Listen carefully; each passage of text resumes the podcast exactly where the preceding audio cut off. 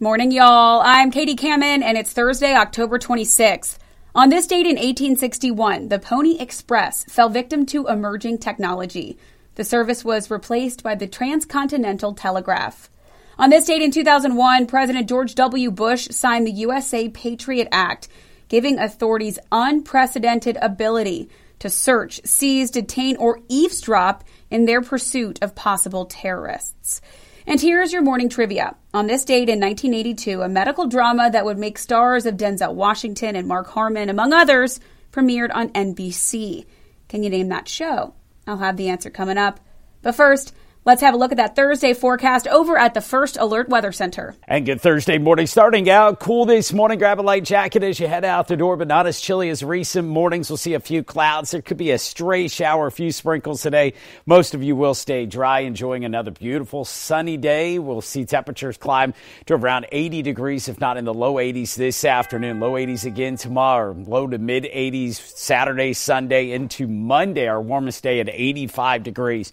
Dry weather through throughout, but we will see a big cool down next week towards Halloween from the 80s to the 70s and only low 60s for highs by next Wednesday. You're listening to Morning Y'all, your local headlines and first alert weather forecast, powered by the Low Country's news leader, Live 5 News.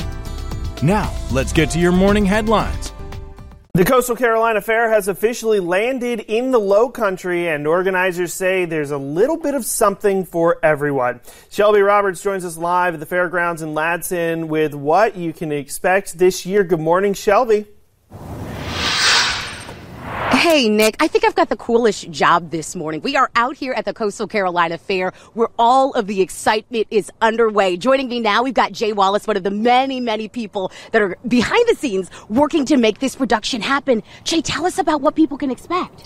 We've got a great fair this year. We've got six or seven new rides, uh, all kinds of great new food. It's going to be good. We're ready to go. Come yeah, on out. I tell you, the lights are on and the excitement is underway food wise. You told me you have something new that I wanted to talk about a little bit more. What's the, one of the newer options this year? We've got a bunch, but one of the more interesting ones is what we call politician fries. What is politician fries? It's air fried fries full of hot air very cheesy and covered in bologna. I will let y'all figure out why we named it that. Yeah, there we go. Election season other way. Don't forget to vote, by the way. But okay, all the rides are going to be up and running in just a couple of hours because gates open at 3 p.m. What is one of the more exciting rides that you find people always gravitate towards? So we've got the Dutch Wheel, the Banshee, and uh, that Banshee spins 360 degrees, and the Beast. Uh, very good popular rides. I love that. Out. Come on out. Lastly, Jay, I know it's also a component of giving back here at the Coastal Carolina Fair. How do you guys give back?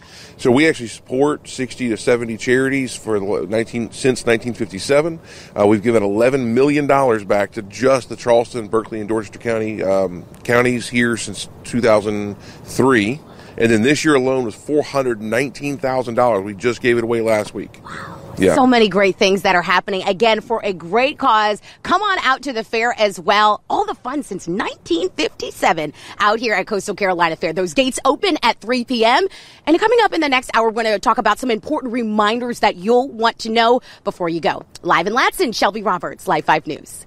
Well, Dorchester County wants the community's help in shaping the future of transportation in the county. The Dorchester County government has launched an initiative to enhance the way you move around its towns and streets. It's called the Complete Street Survey, and it's not just about roads. It's about involving you in creating safer, more accessible streets for everyone. Live 5's Destiny Kennedy is live in Summerville at the County Council Chambers. Destiny, what inspired the county to introduce the Complete Streets approach? Nick, officials tell me that usually you see these kind of policies implemented in bigger towns, but they wanted to get a head start as Dorchester continues to grow. This survey is an open call to residents, businesses, and stakeholders to actively engage in this initiative. The survey is your chance to contribute to all of the things that are going on in the town, the growing needs of the community. Complete the Streets aims to create policies that design streets to accommodate all forms of transportation. Designs may vary depending on the area and what is needed. Chairman of Dorchester County Council Planning, Billing, and Development Committee explained to me what changes the community could possibly see from these policies. In the end, basically speed kills. So a lot of what Complete Streets does is slow traffic to the point that there'll be more crosswalks and things like that to allow people to safely cross. They're better signalized. There's protected bike lanes in some cases. In addition to the survey, community members are also invited to a second Complete the Streets workshop tonight from 5:30 p.m. to 7:30 p.m. It's happening at the St. George Rosenwald School, which is located at 205 Ann Street in St. George. Now, the survey is set to close on Monday, November the 27th. If you're interested in participating, you can find the link by going under this web story at live5news.com. Reporting live in Summerville, Destiny Kennedy, Live 5 News. All right, thank you, Destiny. Well, if you're voting in Charleston, you'll be asked to answer a $70 million question. That question is whether or not a referendum to fund the Charleston Parks and Recreation Master Plan should be approved. The plan identifies needs across the city to renovate and create new parks over the next decade. The list of projects on the ballot were prioritized by City Council and the Mayor. If approved, the parks on the peninsula, Johns Island, James Island, and Daniel Island would be funded. That funding would still be subject to review by the city's Recreation Commission and City Council. We're getting a look at what a new hotel coming to the Anson Street could look like once it's approved. The hotel will sit on the parking lot between Anson's restaurant and Henry's on the on the market and is expected to house 50 rooms. Officials approved the materials for the project as well as the height, mass, and general direction it'll face. Despite this progress, there is no timeline on when construction will actually start. We've seen over the last few years construction sometimes can get held up depending on supply chain issues and, and other things. So um, we don't, at this time, we don't have a real good understanding of when the project may move forward.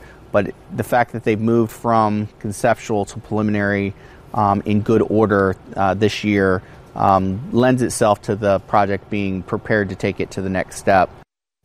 The hotel will also have to go through a final BAR review and then through the technical review committee before construction can begin.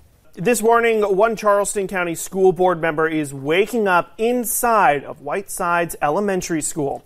Ed Kelly decided to stay there overnight in an effort to shut down continued skepticism over higher than normal levels of carbon dioxide that were found in certain parts of the school a few weeks ago. Meredith Blair has the details and an inside look at this school sleepover.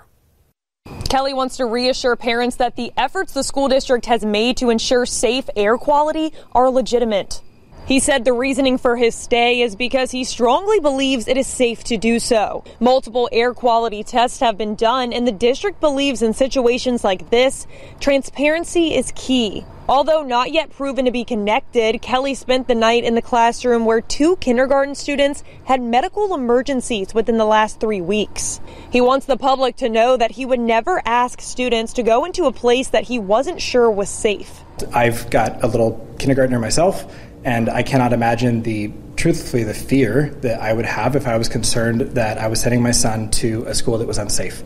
And so my hope here is to show parents that, that genuinely this is a safe place to be. Now this evening at 5:30 there's a community meeting being held for parents and students to come out, get their questions answered and review the test results. Reporting in Mount Pleasant, Meredith Blair, Live 5 News. Every year, South Carolina's public schools receive billions of dollars in taxpayer money. Now you can see how your district is spending it. In last year's budget, state lawmakers implemented a formula intended to simplify how schools are funded. As part of that, they also required the creation of a new online dashboard to show how districts are spending those dollars. The tool also offers district by district looks and comparisons of data like average teacher salaries and how their revenues per student correlates to test scores. Sunshine is always the best disinfectant, and um, as I've shared often with the educators that I've been privileged to talk to, when we have nothing to hide, we can put it all out on the table. Right now, the dashboard includes data from the 2021 22 school year. It's available online right now through the state's Revenue and Fiscal Affairs Office. Israeli Prime Minister Benjamin Netanyahu says his war cabinet will decide how soon the ground assault on Gaza will begin. This as the death toll in Gaza has risen to more than 6,500 people. CBS News correspondent Tina Kraus has more on the war from Tel Aviv. CBS News has learned Israel is holding off on its ground invasion into Gaza, possibly to allow more time for negotiations to free more than 200 hostages. Children are among them. Nine month old Kfir and his four year old brother Ariel. There's no words that could describe how horrifying this is, seeing innocent kids that did nothing wrong except for being in their homes. At the White House, President Biden said there is no going back to the status quo. When this crisis is over, there has to be a vision of what comes next.